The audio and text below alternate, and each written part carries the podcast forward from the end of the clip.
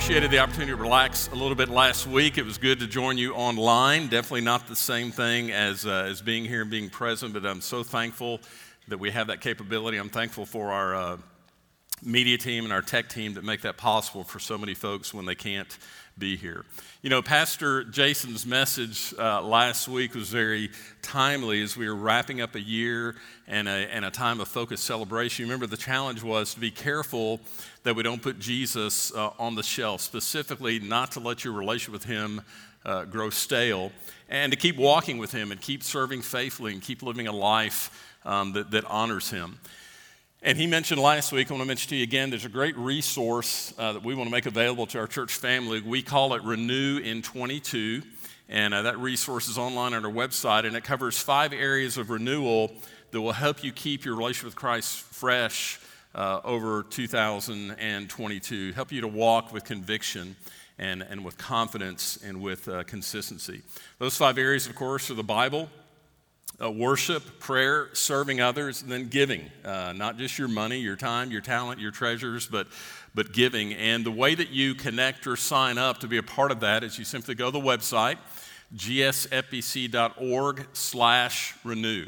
And when you type that uh, address into your browser, that'll take you directly to where you can sign up and you can see the resources and also get some encouragements um, throughout the year. But you know, it's not really just about having a good year in 2022. It's about us as followers of Christ living in light of eternity. And, and our objective is what John wrote in, in 1 John 2.28 uh, to the church when he said, Dear children or little children, talking to believers, abide in him. Why? So that when he appears, we may have confidence and not shrink back in shame at his coming. That's our objective, that we want to abide in Christ. We want to stay faithful in that relationship and in walking with Christ so that when He comes, because He is coming again, and when He comes, we want to be excited about His coming, not shrinking back in fear uh, because we know we haven't done what He's called us to do.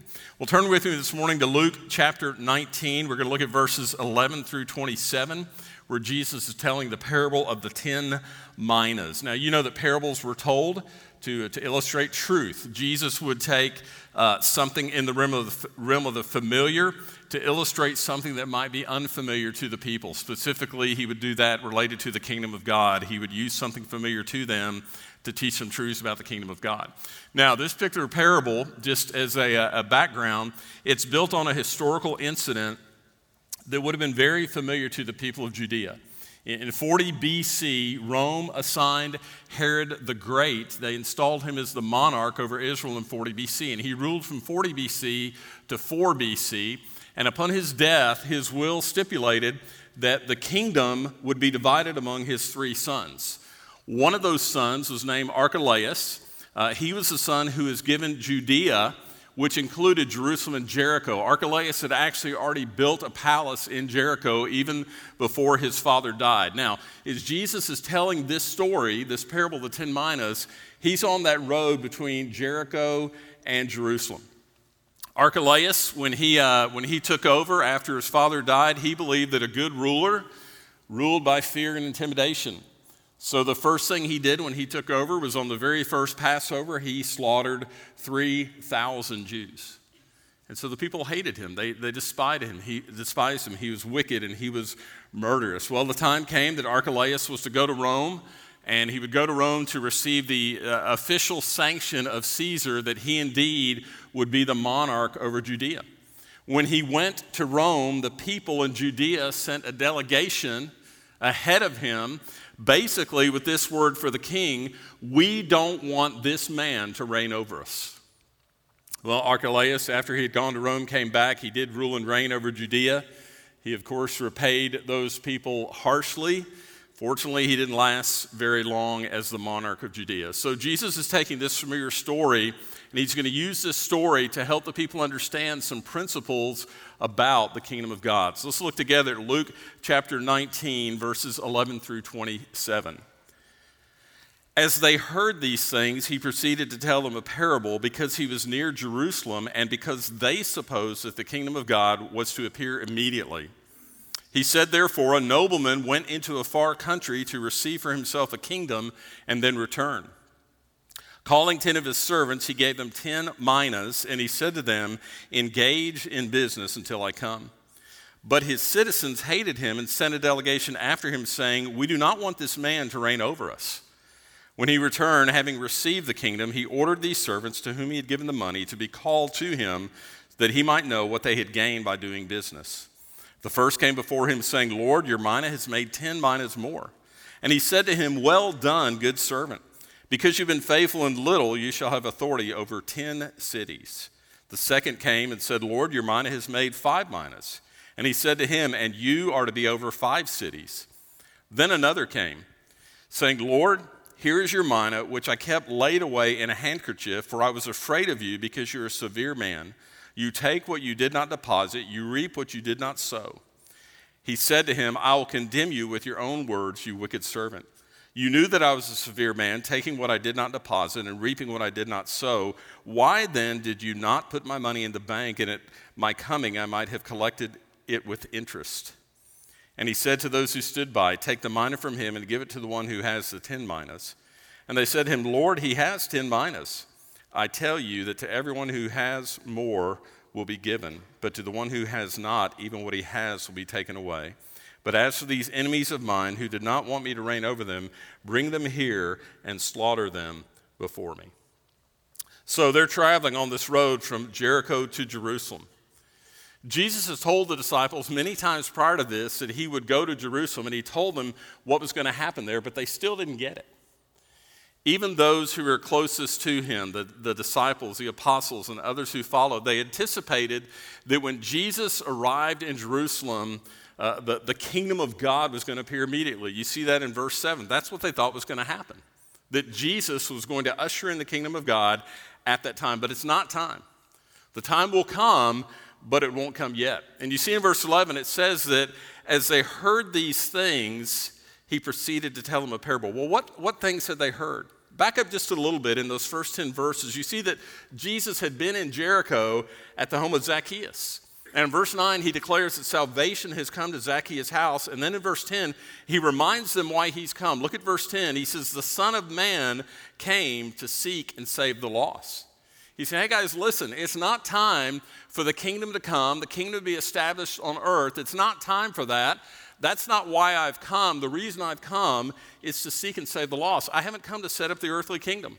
I haven't come to right all the, the social wrongs and to make the world moral. I haven't come at this time to establish economic justice, not yet. Now, one day Jesus is going to reign over all and he's correct, going to correct all these ills, but right now he's come to save and to do the work of salvation. When he comes again, he'll establish his earthly kingdom. When he comes again, he will fix all the wrongs and all the evils in our society. He'll reign, the scripture says, with righteousness and justice and peace but not yet. So in verse 12, he tells this parable. He says it was a nobleman. A nobleman in the Greek is simply a person of high birth. There is no one of higher birth than Jesus. This parable is clearly about himself. This is a nobleman is going to a, a far country. Now, when you see far country in Scripture, going to a far country indicates not only distance, but also time. This nobleman is going to a far place. He's going to be gone for a while. There's going to be a delay. By the way, you know what happens eight weeks from the time of Jesus telling this parable? Eight weeks from this point, he's going to be ascending into heaven. He's going to a far place, going to be a delay, going to be gone for a time. In fact, Jesus is in heaven right now. He's seated at the, at the right hand of the Father. He's been crowned. He's been given the name above every name. He is currently the rightful ruler, and when he returns, he will reign over all. But what are we to do until he returns? That's what the parable's about. He's telling them what needs to happen between the time the nobleman leaves and he returns. Verse 13 As the nobleman's preparing to leave, he calls in his servants. Now, again, the apostles, those others around Jesus, expect that when the kingdom comes, I think it's going to come immediately when they get to Jerusalem. When the kingdom comes, they're going to have important positions and, and dignity and honor. That they believe they're about to receive the reward for all that they've suffered for him in the time that they have been with him.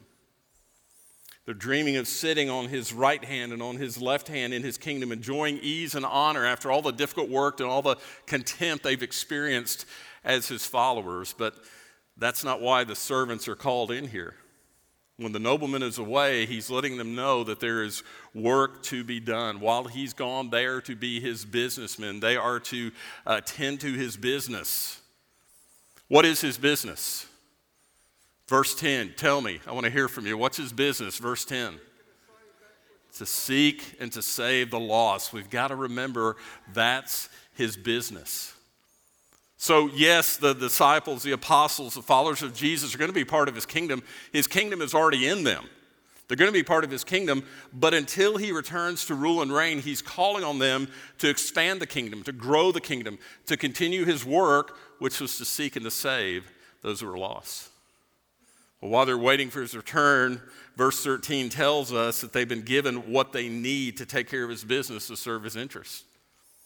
He's giving them everything they need. He's not just calling them to this task without equipping, he's giving them everything they need. But what they're, to be, what they're given is not to be spent on their own pleasures. What they're given belongs to him and is to be used by him. What are they given? Well, it says each of the 10 servants is given one mina. Now, a mina is not a, a large amount, it's not as big as a talent. A mina is basically about three months' wages in their day, it's about 160th of a talent. So obviously, they're going to have to be very careful on how they spend and, and how they invest that mina. And they have to recognize they're being given a stewardship of this nobleman's wealth, and then he's telling them, get busy, get involved in my work, advance my business interests. Now, before we move to verse 14, let's just stop right here and do a little bit of, of application. Let me give you four application points just out of these first few verses here in, in uh, chapter 19, 11 through 27. Number one is this all Christians, all Christians have business to do for Christ. Every believer has business to do for Christ in this world. All of us all of us have been blessed. We've all been spiritually gifted. We've all been resourced. And those blessings and those gifts and those resources are that we would carry out the business of Christ in this world. See, when you surrendered to Christ, when you gave your life to Christ, you acknowledged what was already true. You may not have known it, but it was already true that everything belongs to Him. You belong to Him, and everything that you possess belongs to Him. It's for his business, and we are simply stewards. We're to manage and to use all that we have for him because it's his. Application point number two he provides everything we need to be successful in the undertaking of his work. He gives it to us. He doesn't expect us to figure out on our own, to come up with our own resources. He provides everything we need to be successful. Number three, he expects results. And he has the right to expect results. You are His. Everything you have is His. He has the right to expect you to do what He's called you to do with what He's given you. Number four, we must keep working until He comes. You see what He told them? Take care of business until I come. Is there going to be difficulty? Absolutely. Is there going to be opposition? No question about it. But difficulty and opposition, while we expect them, are not an excuse to quit. We're to keep working until He comes. Verse 14, he's given the charge to these servants. Verse 14 refers to his citizens or his subjects. By the way, there's a, a difference in a, in a subject and a slave. A slave is loyal to that master. A subject, uh, a king could have many subjects in his kingdom that are not loyal to him, that are not serving him.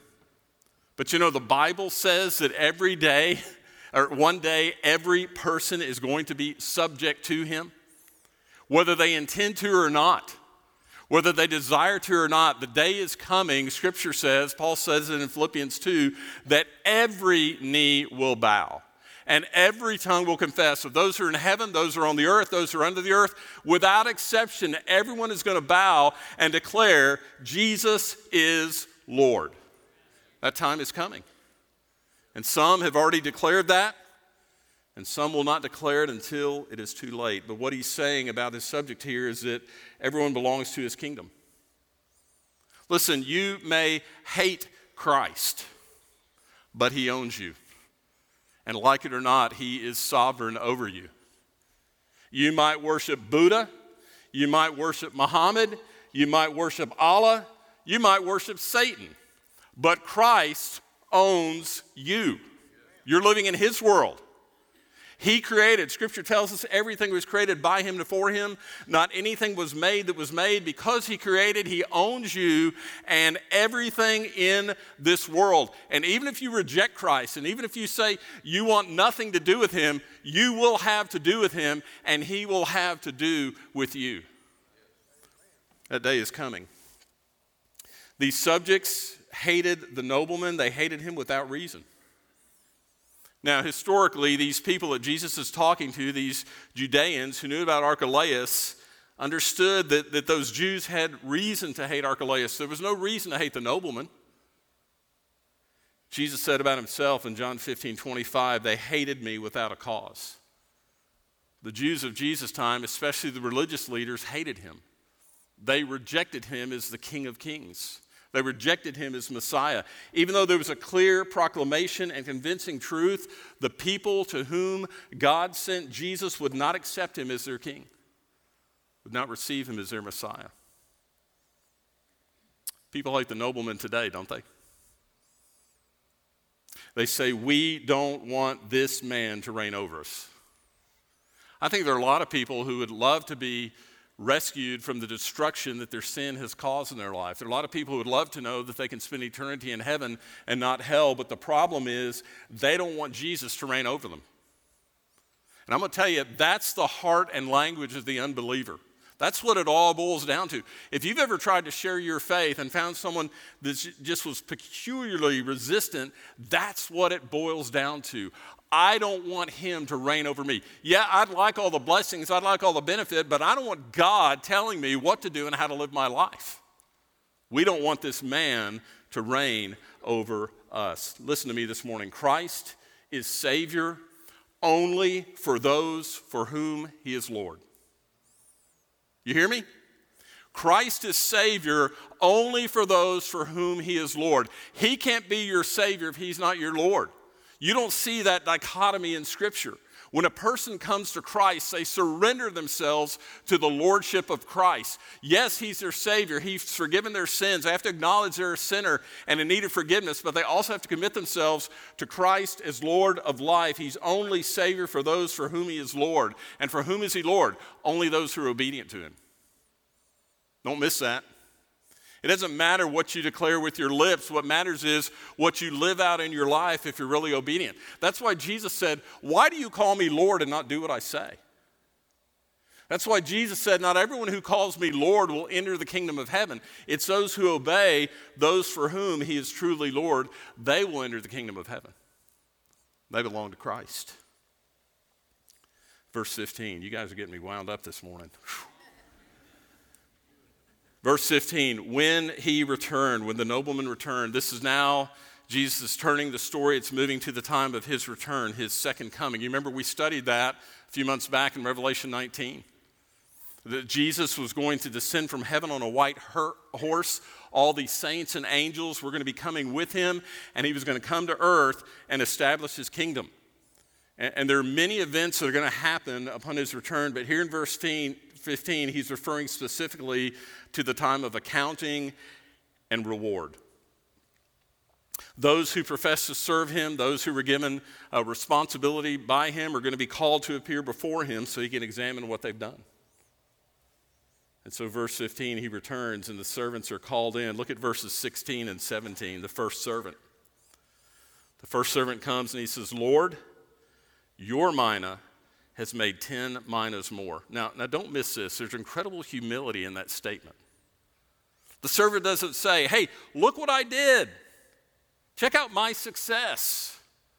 He says, Lord, your mina has made 10 minas more. You know what that is? It's a recognition by this servant that, that the strength he had to work, that the abilities and, and opportunities he was given, that his success all came from the Lord.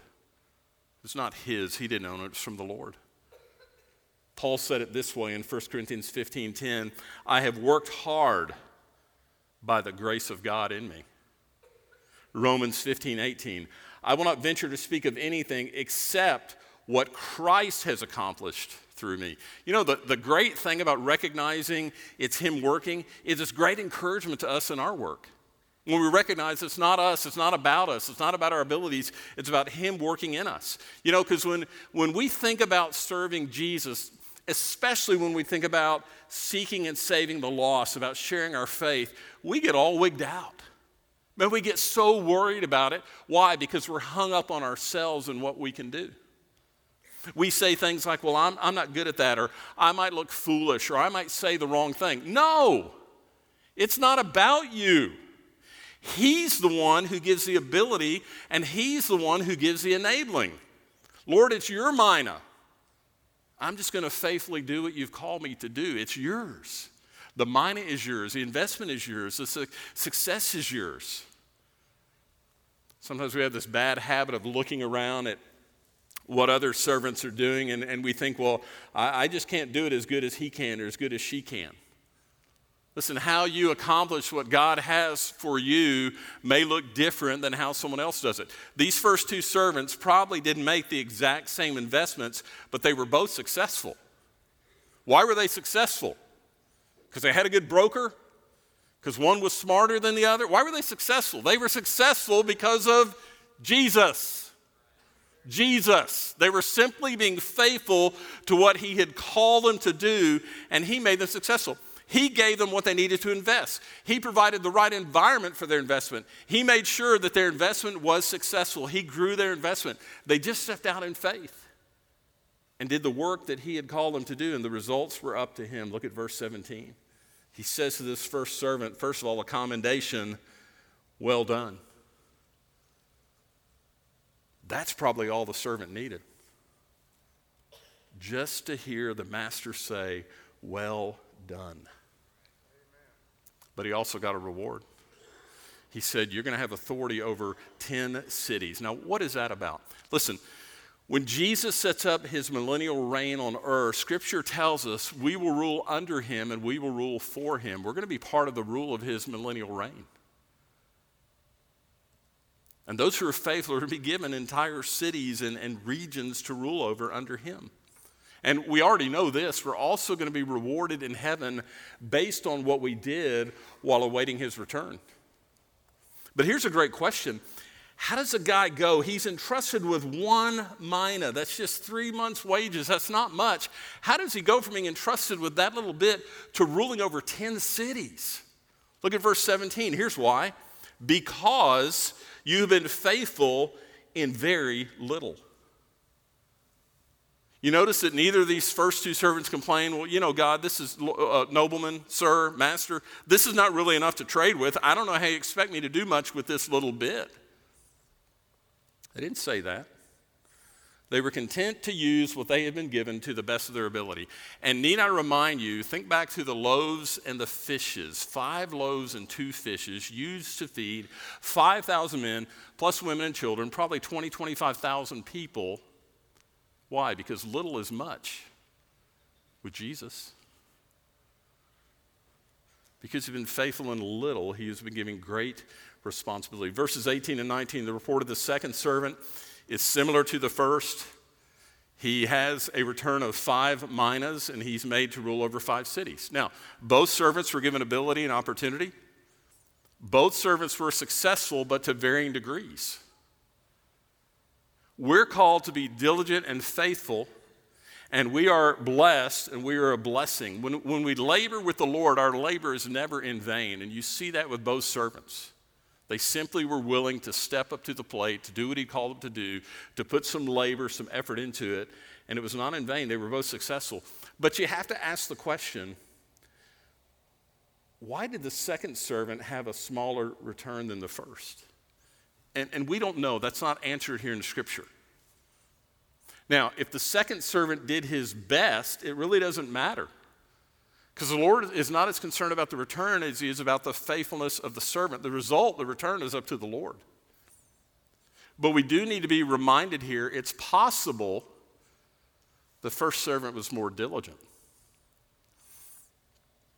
It's possible that he reply, uh, applied himself more fervently to the task. So I would just say this to us regardless of the outcome, we need to be sure, we need to be certain that we're giving our very best in our service to the Lord. Don't worry about the result. Don't focus on the result compared to someone else's result. Just make sure you're giving your very best in your service to the Lord. Now, if you've got children, especially if you have more than one child, you've probably said this to your children. Our children um, had varying degrees of success in school. I was kind of a hard man when it came to grades, just kind of. But you know, it comes down to this with your kids when, when, they, when they make different grades, have varying degrees of success. You have to look them in the eye and say, listen, here's what I need to know. I need to know that you gave your very best. Because reality is, not every child is capable of an A or a B or some of those other grades. I need to know. I, I, don't care what your brother made when he took that same course. I just need to know that you gave your very best. These first two servants were, were clearly faithful. They, they represent genuine followers. They loved their master. They, they honored their master. They lived to serve him and please him. Was a privilege for them. But now look at verse 20. Another comes. Another servant. By the way, uh, the word another in the Greek doesn't mean of the same kind, it means one of a different kind. This servant is not the same as the first two. So, what's happening here is removing from those who are faithful to, to the fakers, the posers. This guy is in the master's household, but he's not really a part of it. First of all, the very first thing you see is he is careless with the things of God. You don't take something of value and put it in a handkerchief and carry it around in your pocket. If you're not going to do anything with it, you should at least bury it and make sure you mark the spot where you buried it. But you, you don't care. The Jewish rabbis would say of someone who carried something around in a handkerchief in their pocket that they were foolish. That is foolish. You could easily lose it. So this servant is careless with the things of God. He's also useless and thoughtless. He has no desire to obey and to honor the nobleman. He has no concern for what's important to the nobleman. He has no desire to make any effort. He's certainly not going to make any sacrifice to advance the cause of the nobleman. He doesn't care. Doesn't care what the nobleman thought about him. He has no desire to prove himself trustworthy. But look how foolish this guy is. He doesn't just hand it over and say, Here's your money back, I didn't do anything. Look what he does. He goes on and he accuses the nobleman of being unfair, of being too harsh. He says, Look, you make us slaves do all the work and you take all the credit. You're not fair. I'm going to tell you something.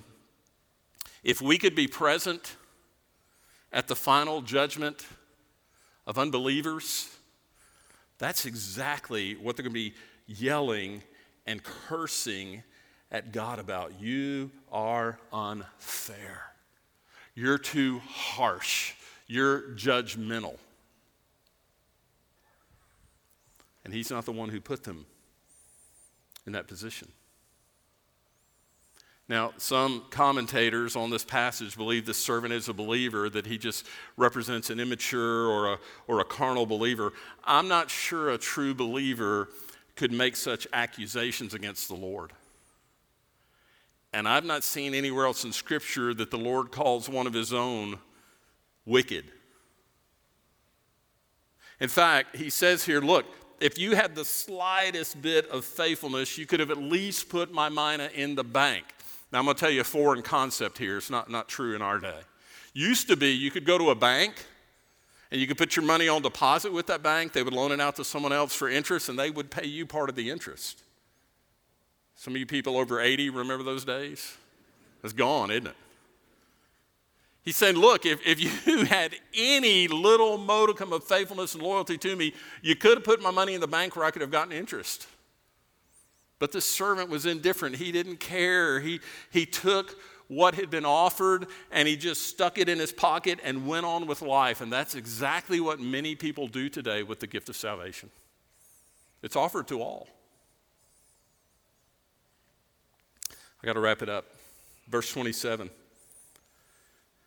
You see those enemies of the nobleman, those who sent the message, we don't want this man to reign over us, the enemies are destroyed.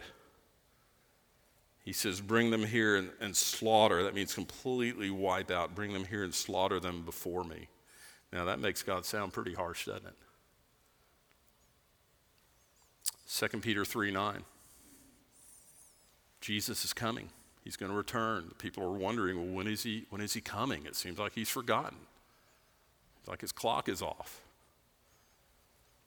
No, the Lord is going to keep his promise, but he's patient.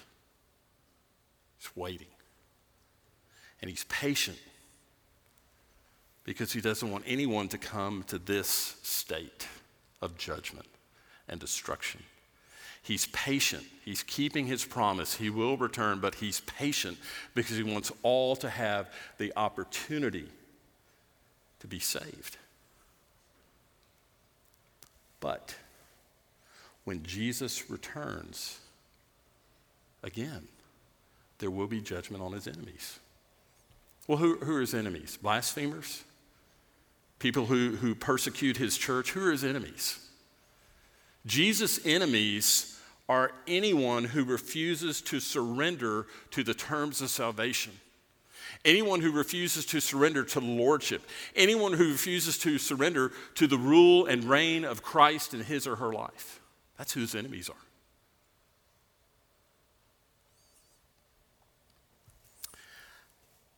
There may be, I wouldn't think it would be many, there may be a few in this room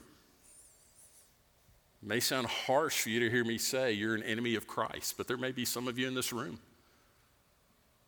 So I'm, I'm not an enemy of Christ. I love Jesus. I come to church. I read my Bible. But if you've never surrendered to the Lordship of Christ, if you're like this servant, you're not serving and honoring Him and living life for Him and letting Him be Lord of life, letting Him rule and reign now, if He doesn't rule and reign now, He will ruin you then. The vast majority in this room are like these first two servants. We're legit. We're faithful followers. Maybe the challenge and encouragement for us today is just to recognize we've got to give it all we've got. We can't keep doing a halfway job. Everything we have, everything we are belongs to Him, is to be used for the advancement of his kingdom. And it's not just about looking into 2022 and thinking ahead to 2022 and saying, I want to be more of God wants me to be in 2022. It's about eternity. It's about living in light of eternity, not only for us, but for these who still don't know him, who don't know they're going to be facing destruction and slaughter. Jesus came to seek and save the lost. That's his business. And in this parable, he's telling us hey, I'm, I've gone, I'm in a distant place. There's going to be a delay, but during that time, what you're to be doing is advancing my kingdom and taking care of my business. That's it. Everything else funnels down to that. There's only one priority we need to have he says, engage in my business until I come.